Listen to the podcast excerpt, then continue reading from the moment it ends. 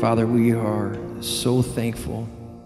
God, when we remember what you've done for us, we can look and we say, God, you are so good. And Father, this morning we come with thankful hearts just as we sit before you and we thank you for your presence. God, we thank you for joining us here, and we just ask, God, that you would just speak to our hearts, God, as we hear your message, as we hear the words that are spoken this morning, God, that you would speak to our hearts. God, that you would change things in us, God, that need to be tweaked or need to be changed. God, we just surrender this morning. We say, Have your way in us. We ask these things in Jesus' name. Amen.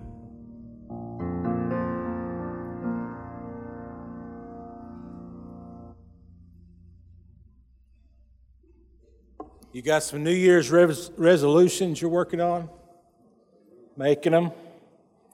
A lot of people believe in the New Year's resolutions. You're going to see lots of articles on it. People going to talk about it. The top five New Year's resolutions, they say number one is exercise, and that's probably true. Most people say in, in, in 2019 they're going to exercise more. The second one is lose weight. Sure enough. Get organized. A lot of people say, man, I need to get organized. Probably when you drive home today, you can look at your garage and you go, yep, I need to get organized. Some say this year, I'm going to live life to the fullest. I'm going to get on with it. I'm going to do the things that I planned to do but didn't do this last year. I'm going to, I'm going to try not to have any regrets this next year about how I spent my time. So a lot of people say they're going to live life to the fullest or live life differently with a little more energy, perhaps. Then the fifth one is spend less, save more. And you look at your banking account perhaps at this time of year and you go, boy, whew, I need to spend less and save more uh, in 2019.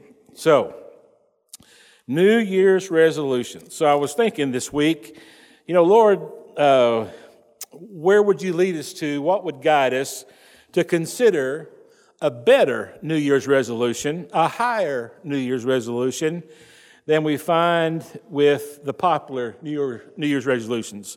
Nothing wrong with exercise, but there's something higher. Nothing wrong with losing weight, but there's something higher. Surely getting organized would help everyone around your house and maybe your business, your work, but there's something better.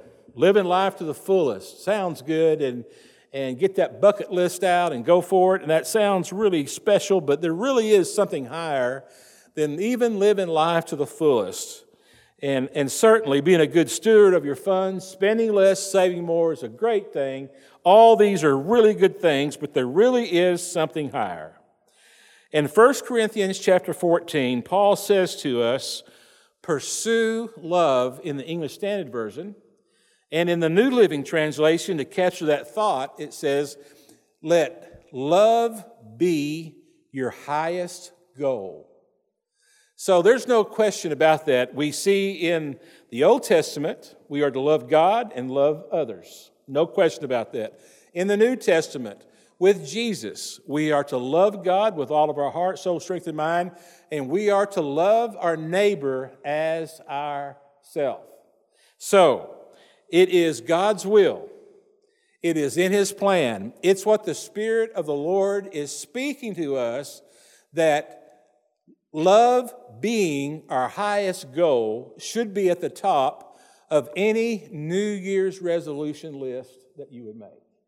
And so, if it's, it's for you, it is exercise, it is lose weight, it is getting organized, it is living life with more to the fullest. If it is spending less, saving more, all those different things, then consider putting love as number one.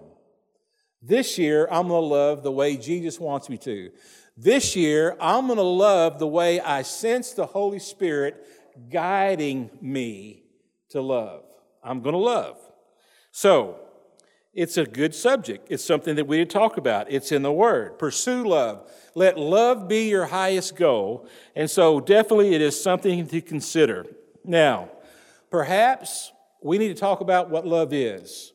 Mick Jones in 1984 with Foreigner, he asked that question, didn't he?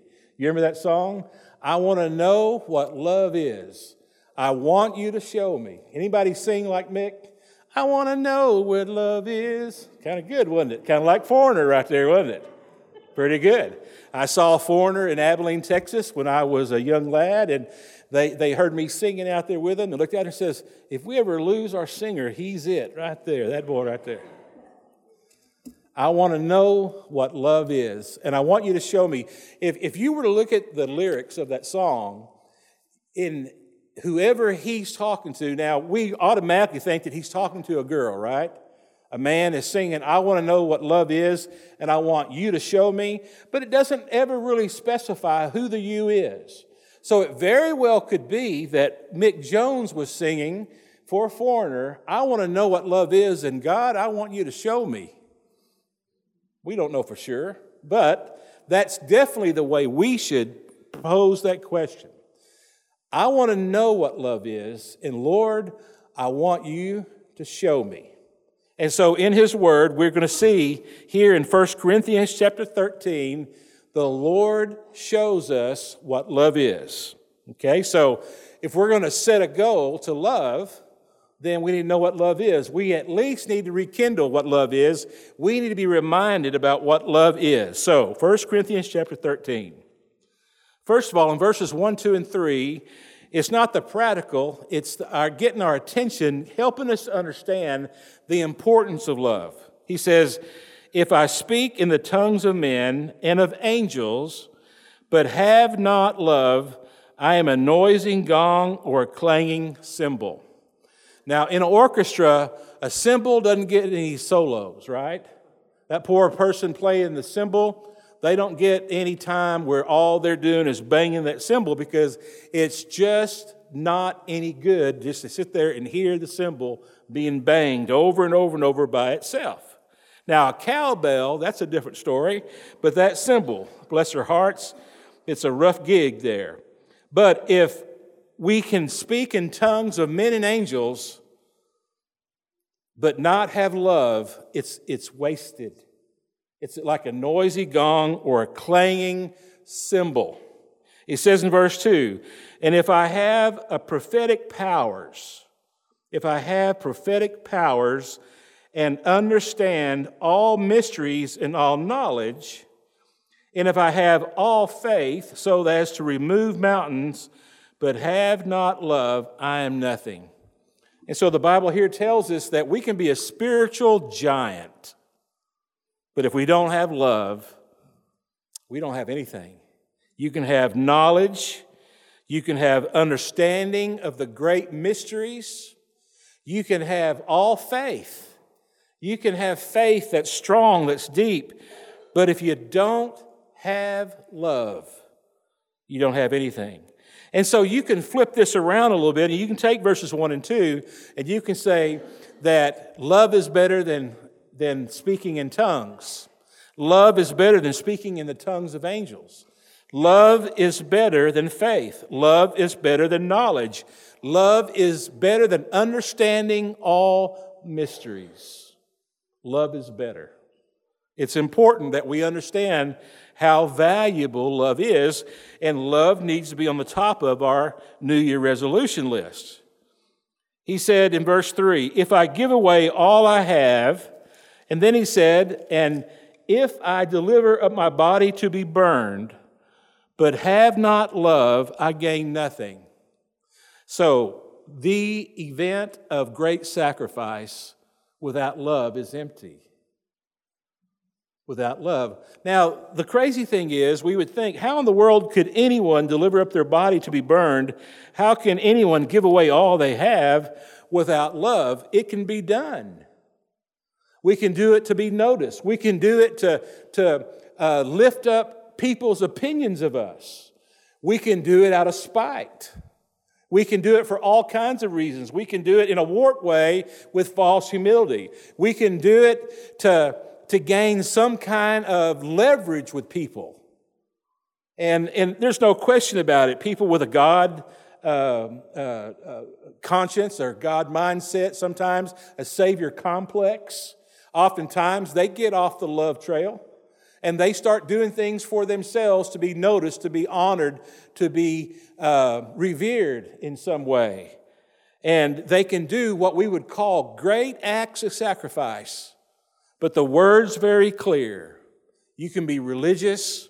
You can have all kinds of knowledge about the Bible and about religious things. You can, you can say all the right things. You can do all the right things. You can appear to be absolutely selfless.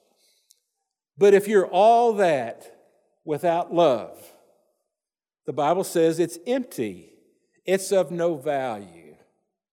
It's of no value. Now, there's two things that's rolling through my mind as I'm speaking today. One thing is this I think it's very clear that we don't know what love is. I think it's a learned thing. I think we've got to grow in the ability to love. I think we have to grow in understanding what love is. We don't automatically become great lovers when we're saved, it's a learned trait. We even grow in the ability to love. And no question, it should be your experience that you loved when you were saved, when you placed your faith in Christ, but as the time has gone by, as the months and the years have gone by, your love has grown and it has gotten deeper and it has become more effective and it has become more noticeable. Now, if you haven't grown in love, then you are absolutely resisting and rejecting the Holy Spirit's leadership for you to love. Because I know for a fact, based on what God's Word says, that Jesus is at work causing us to love, the Holy Spirit is at work causing us love. All the things from God the Father that's at work in this world is working to get us to love, to deepen in love, to grow in love. The second thing that's running through my mind right now is I think that we would be absolutely blown away if we had information that we could easily decipher some demographic information about the numbers of people that are around us that really don't have anyone loving them, I think we'd be blown away. I think there are all kinds, all shapes, all sizes of people around us, all skin colors, all religions, even, all uh, experiences that, man, at the end of the day, they don't believe they're loved. There's children that go to our schools that don't think they're loved and may not be. There's, there's moms in the, in the car line taking their kids to school that don't believe they're loved in their home. They don't believe they're loved by their children. There's men going to work. There's men doing their thing day after day that man, they don't believe they're loved. They don't believe their, their, their wife loves them, really. They don't believe that their family's involved with them and loves them. They don't really believe that they have any friends that truly love them. There's a lot of people that is in close proximity to us that, that go through day after day without hearing a kind word, without being loved. And so man, I, I really think that sometimes that we're kind of deceived a little bit. It, we, we kind of don't see clearly about this, and we think, man, you know, these folks that smile, that seem to be have it all together and all those kind of things, surely they're loved. They may not be loved. And it's a, it's a strong calling for us. It's a high calling for us. It's an important thing that Jesus people, just like us, we believe in Him, we trust in Him, we've given our life to Him, that we demonstrate love. Because here's the deal if we don't demonstrate love, then who's going to? Who's going to really love? Because the world does not know how to work to love. Education cannot teach people to love the way we should love. And, and with that agape love that God loves us with, that we are to love others with.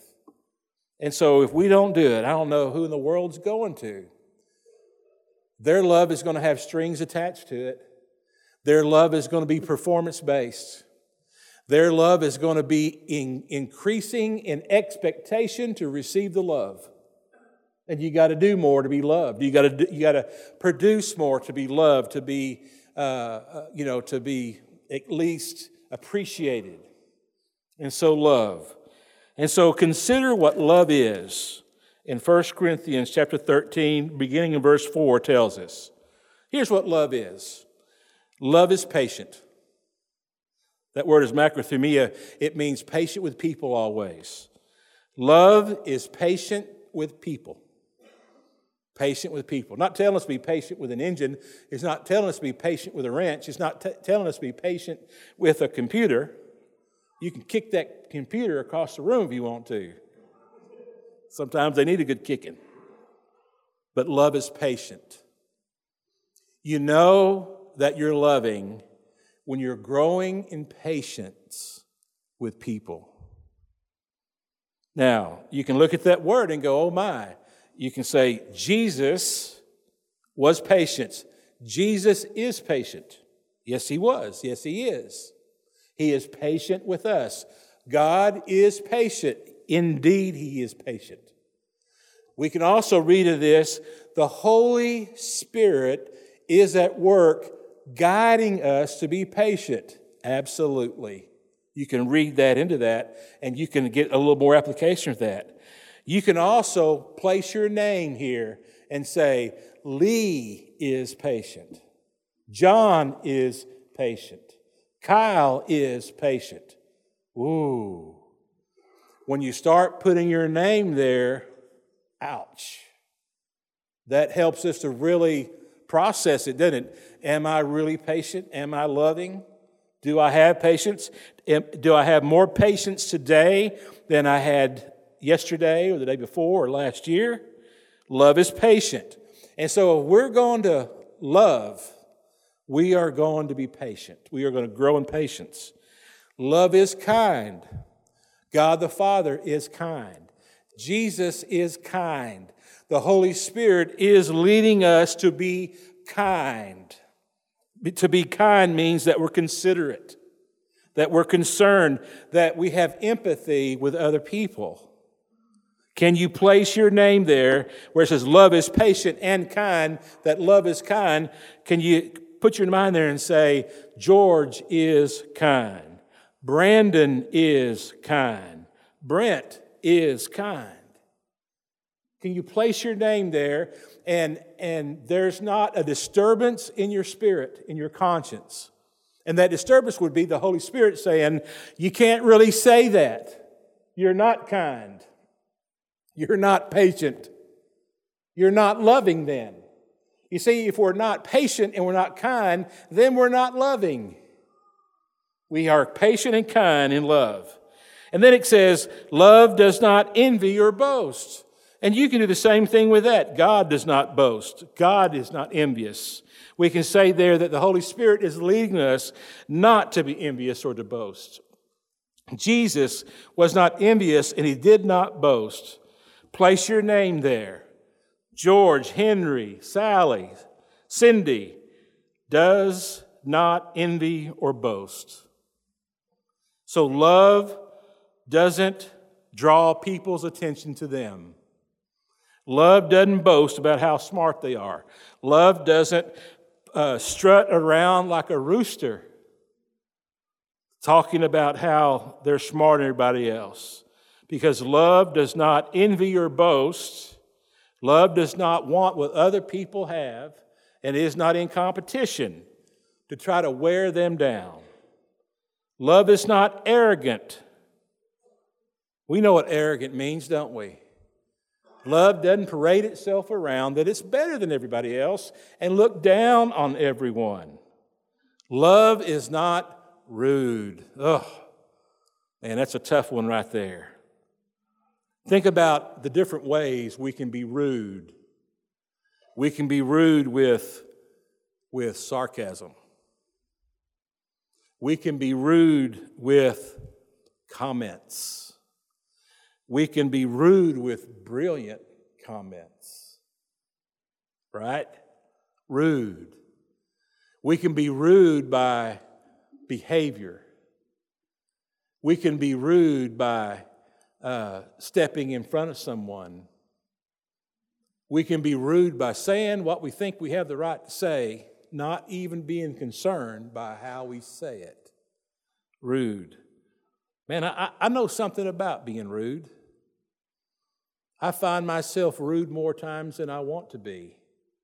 And to be honest with you, when the Holy Spirit's working in my life and, and, and He's bringing love out that He's deposited there, rude has got to be dealt with. And maybe you need to deal with some rudeness. And it very well could be that people around you do not sense your love for them because you're so cotton picking rude to them. Ornery, perhaps. Rude. Listen to this one. This is what love is love does not insist on its own way. Love doesn't say my way or the highway.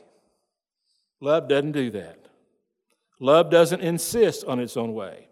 Love is not irritable or resentful. Irritable, getting up on the wrong side of the bed every day is not love because it says love is not irritable, love is not resentful. It says in verse 6 love does not rejoice at wrongdoing, but rejoices with the truth. We simply, when, when love is present and love is being expressed and love is growing in us, when someone does something that causes them harm, setback, we don't rejoice if we're loving. You know, they got what was coming to them. I knew it happened. That old guy is so arrogant. That old gal, she walks around like she's better than everybody else. I knew that something bad was about to happen to him. Now, that may be true, it may be true that you reap what you sow. It may be true that if you give some people enough rope, they'll hang themselves right. Sure enough, that's the way life is. That's one of the principles of life. You reap what you sow, but we are not to rejoice in it. That's not love. That's not love. And probably when that experience has happened, it's only between you and the Holy Spirit that, that communicate whether or not you're rejoicing in someone else's wrongdoing. We don't rejoice at wrongdoing. We rejoice, however, with the truth. That's what love does. That's what love is. It rejoices with the truth. Love bears all things. Love believes all things. Love hopes all things. And love endures all things. And then in verse 8 it says, Love never ends, love never fails. That's really what that's saying there. Love never fails. So, it, it's not a gamble. It's not a gamble to love. It, it's, it's not something that we do to see what the results are going to be. It should be our highest goal because it says that love never fails, love never ends. Love is always the right thing to do, always. Always, love is the right thing to do. Now, there are different aspects of love. Sometimes love is speaking truth to someone. Sometimes love is bearing with someone. Sometimes love is uh, believing uh, uh, with someone. So, sometimes love is hope, right? That's what the scripture says. But we have this wonderful promise here that love is not like the stock market, that you can't count on it. You can count on love. Love never fails. And love is not dependent upon circumstances. Love is not dependent upon what someone else will or will not do. The Bible tells us that as far as it depends on us, be at peace with everyone. We'll love people and, and they may not love us back, but that doesn't mean failure because we have glorified God by loving people. And that's what we are called to do.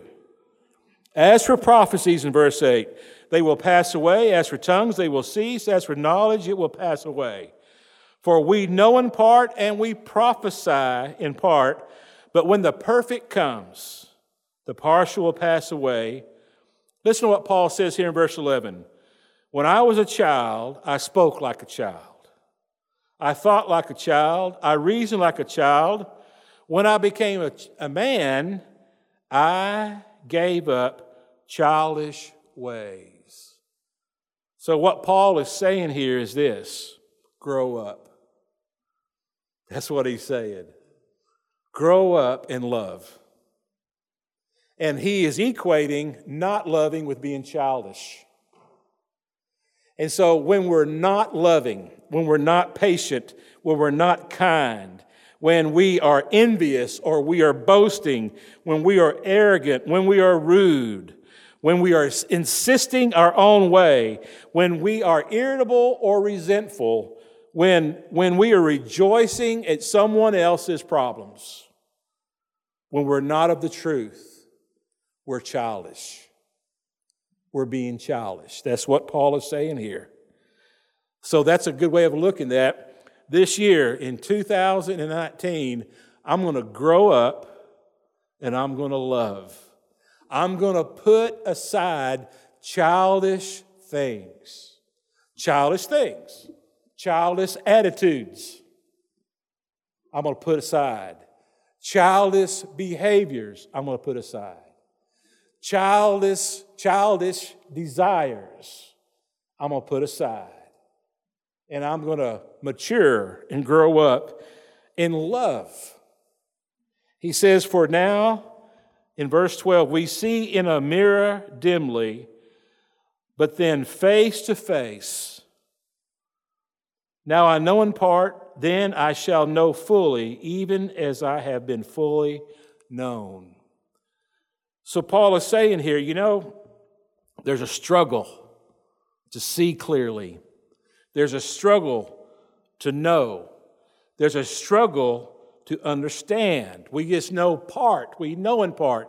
But that doesn't take away the responsibility we have because he says in verse 13, so now faith, hope, and love abide. Faith, hope, and love abide. These three, but the greatest of these is love.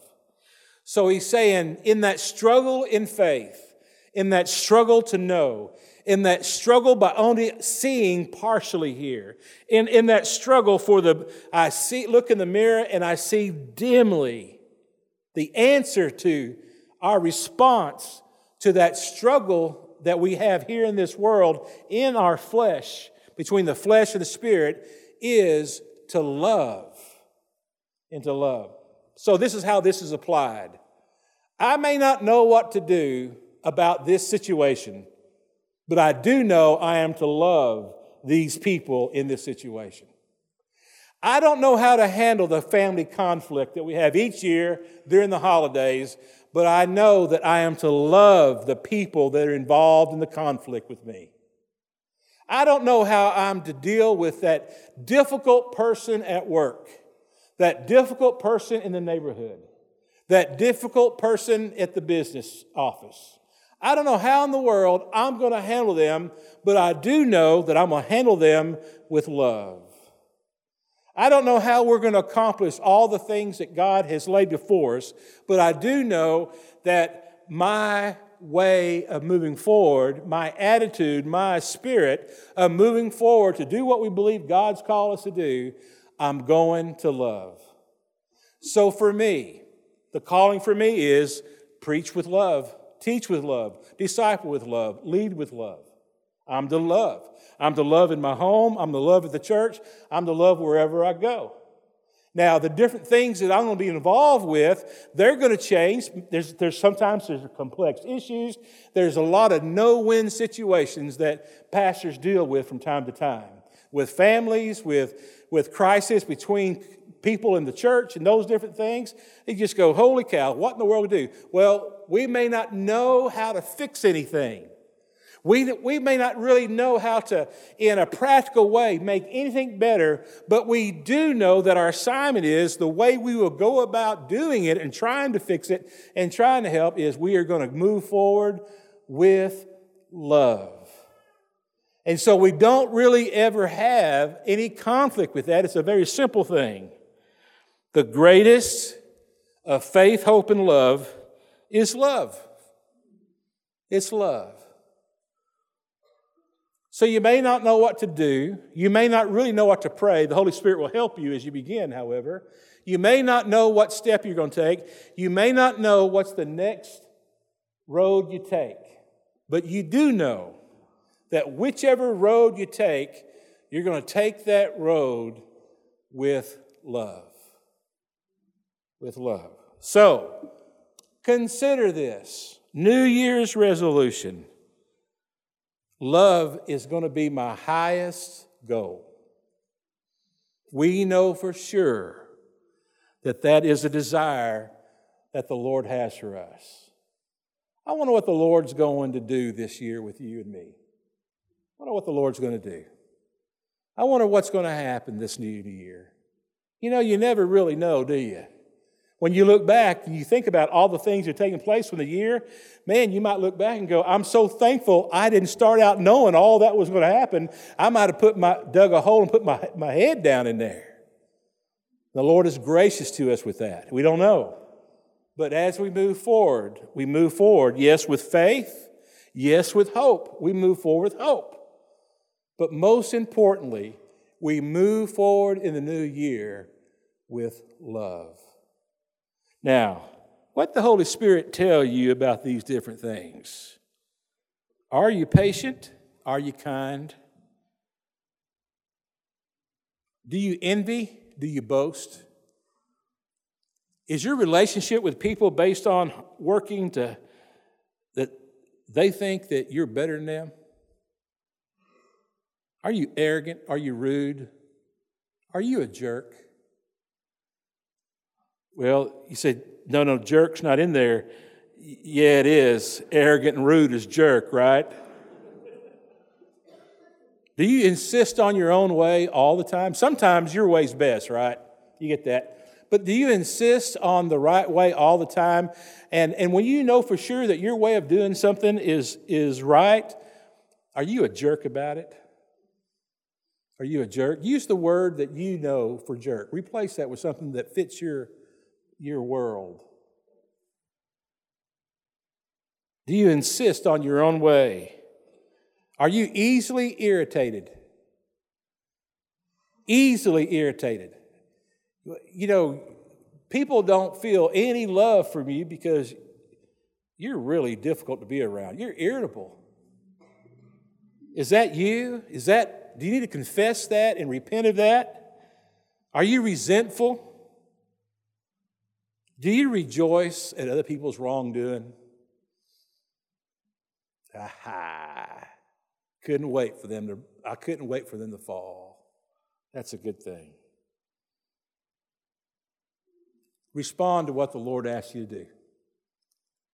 Let the Lord lead you this year. Walk away from walking by how you think things should be and walking according to your flesh and your desires and walk according to His Spirit. See what the Lord does with you. See what the Lord does with us.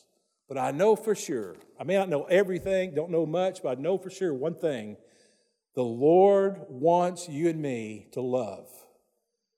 And I know that He wants our church to be known for loving. Not having all the answers, not being right about everything, but He wants us to be known as a people that truly, truly love. Let love fly, would you? Let love fly. Help us, Lord, to love more than we did this time last year. Help us to grow, help us to mature, help us to grow up and, and just lay aside childish things that are unloving. We praise you and we thank you. In Jesus' name, amen. Ushers, come forward.